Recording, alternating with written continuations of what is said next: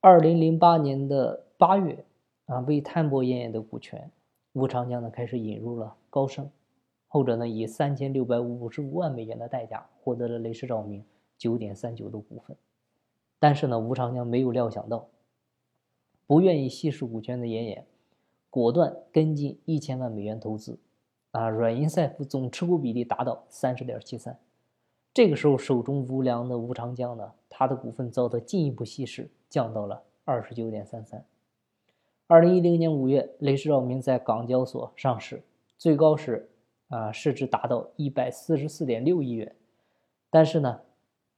那个时候双方的关系也已经降到了冰点。2011年呢，为了反制吴长江，在严演的一个牵线下，雷士引入了法国施耐德电器作为雷士的第3大股东。到了这个时候啊，面对财务投资人严演跟产业投资型大鳄施耐德的联手，吴长江无论是在股权上或是在董事会席位上都已经是岌岌可危了，所以呢矛盾终于爆发。2012年5月份，因为涉嫌关联交易啊，吴长江呢被警察带走问话，严演呢做出决定，让吴长江请辞。严演呢认为整个投资过程呢让他非常的失望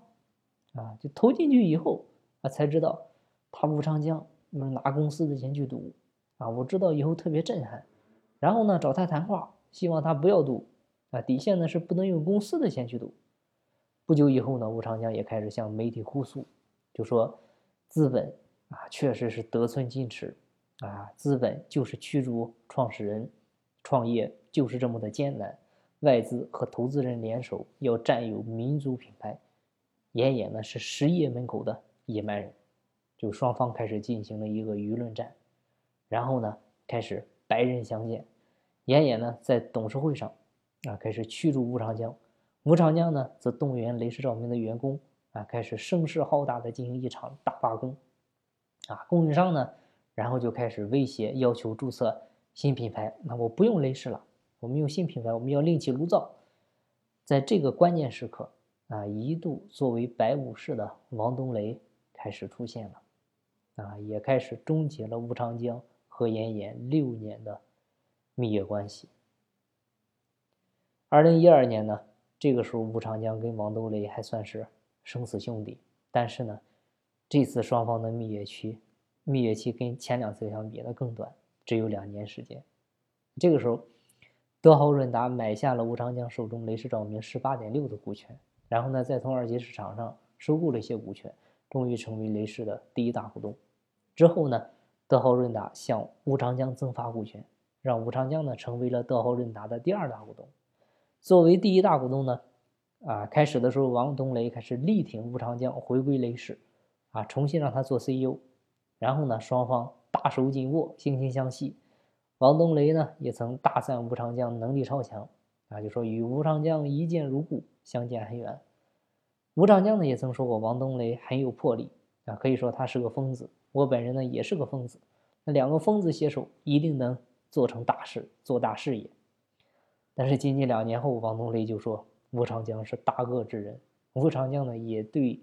王东雷非常鄙视，说王东雷是一个粗人，我瞧不起他，下三滥的手段都能使出来。然而呢，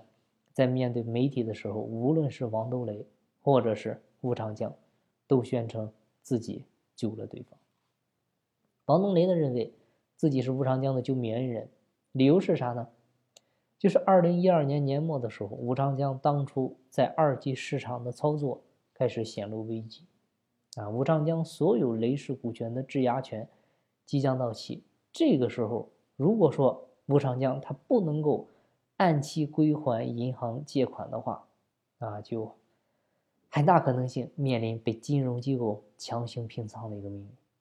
说白了，你股份到时候想弄回来也白搭了，你想买都买不到了。而吴长江呢则说当时德豪润达已经运营不下去了如果说不是因为2012年雷士跟德豪润达合作，那德豪润达可能早就倒闭了，早就崩溃了。确立合作以后呢，连王东雷自己都对母亲说，公司现在好起来了，不至于破产了。所以呢有了这个双方各执一词的一个情形。